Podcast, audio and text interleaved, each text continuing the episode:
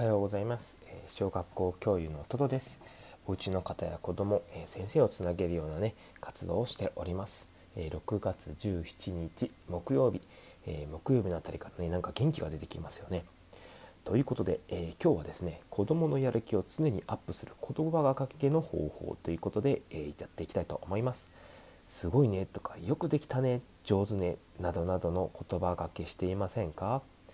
えー、幼児期ならまだいいんですけれど小学校入学前あたりからの言葉かけ声がけちょっと難しくなってきてますよね。さてさてそこでですねどんな言葉がけをしたらいいのか。結論はこれです。プロセスを褒めよう、うん、結論はプロセスを褒めようです。わけはね3つあります。えっとですね1つ目がね3種類の褒め方が一番いい褒め方とはっていうのとあと2つ目、えーあ、さっきの1つ目のね褒め方とはということなんですが、まあ、3パターン伝えて、まあ、これが一番いいですよというのを提示します。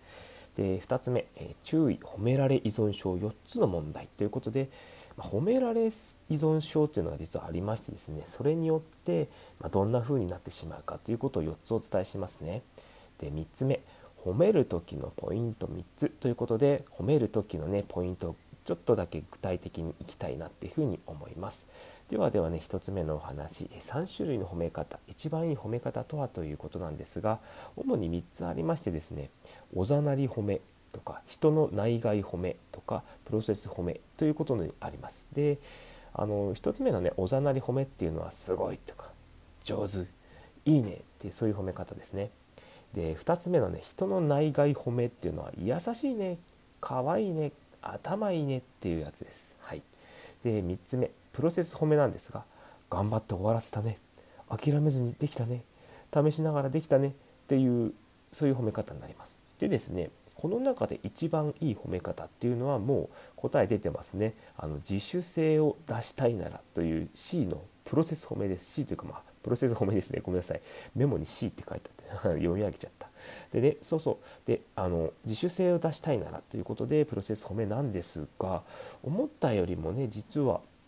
あのおざなり褒めとか人の内外褒めしちゃうんですよね。まあ、ケースバイケースではあるんですがけどねよく小学校で見受けられるのは「先生できたよ」とか「すごいでしょ見てみて」などの承認欲求の嵐です。うん、私すごいでしょっていう。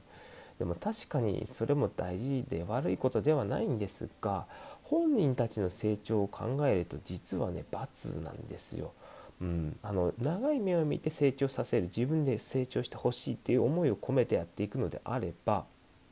あのどう考えてもあれですえっ、ー、と何でしたっけプロセス褒めかプロセス褒めなんですね。うん、でねあのこれについてはなんで、まあ、本気で成長することでっていうことの話詳細は3つ目の褒める時のポイント3つのところでお話をしていきます。そちら必聴です。うんでまずねあの理由として何で褒められ、えー、褒め方がいけないとまずいのかということを、えー、2つ目いきますね。注意褒められ依存症の4つの問題ということでこちらね実は4つの問題今いますね。ちょっとよく聞いててください。いいですか？1つ目、えー、自信が持てなくなる、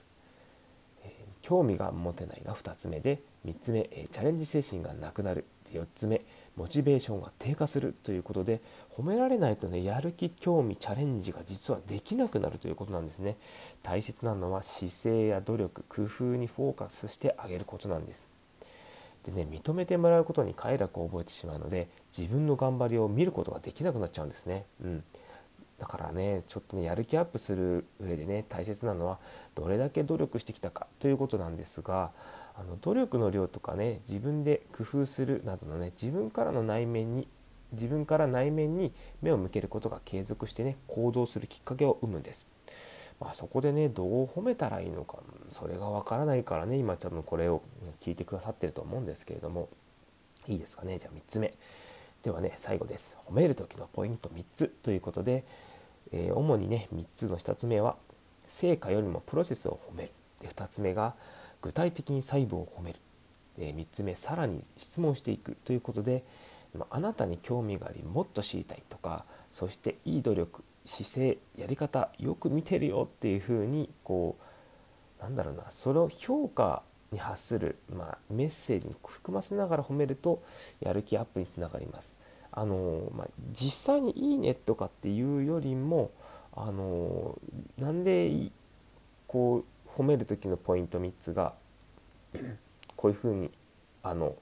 まあ、ちょっとちょっと言い直しますね。あの褒める時のポイント3つはなんでこれがあの大事かっていう、まあ、さらに事例みたいなところがあるんですけどあのですね実は能力を褒めてテストをしたグループとあの努力を褒めて、えー、テストしたグループがありまして実はねその成績の増減が全然違くて能力を褒めてやったところはむしろ20%ダウンして努力を褒めたところは90%ダウンしてあアップですね。逆ですね。下がってどうする 努力を褒めたところは90%アップしたんですよ。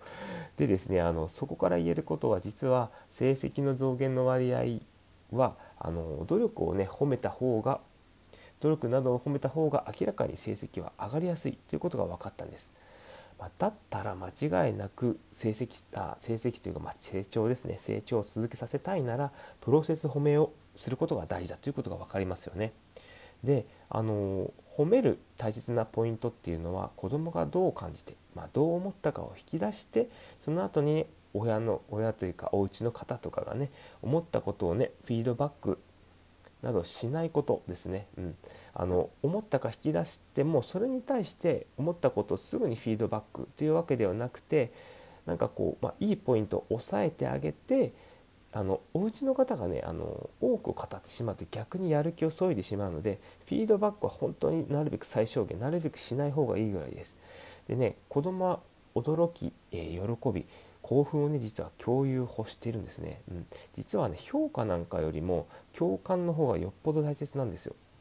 でいろいろお伝えしましたがあの一言ですごいっていうことは別に悪いことではないです。なんかこうついつい出て出てしまう自然な声とかとありますよね。とかそのなんだろうな単純にあ本当にすごいなと思ったらすごいって言っちゃうじゃないですか。だから別に悪いことではないです、まあ、あくまで場面次第ということですね、うん、使い分ければきっとね頑張ってくれる子になってくれるはずです、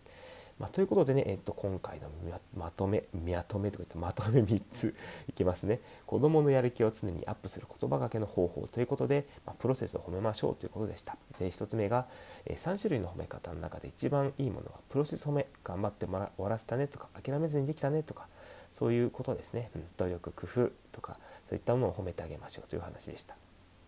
で2つ目の褒められ依存症の4つの問題ということであの褒められ依存症になってしまうとその褒められることにフォーカスを向いてしまうのでその子の、えーと、行動自分でした行動とか工夫というものに目を向けるならば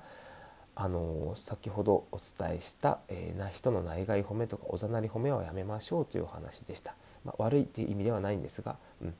でですね、え、3つ目褒める時のポイント3つということで、えー、とお伝えしてきましたが努力を褒めると90%アップしますという話でしたね。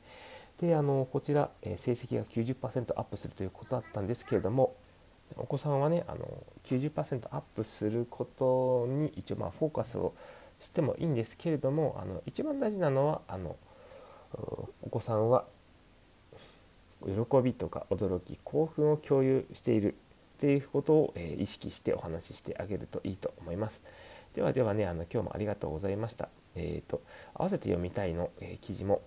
入れてあります。ぜひぜひ、えー、ご覧になってみてください。こちらね、えーと、自立でするために子供に接どう接したらいいのかとか、そういったことがね、書いてあります。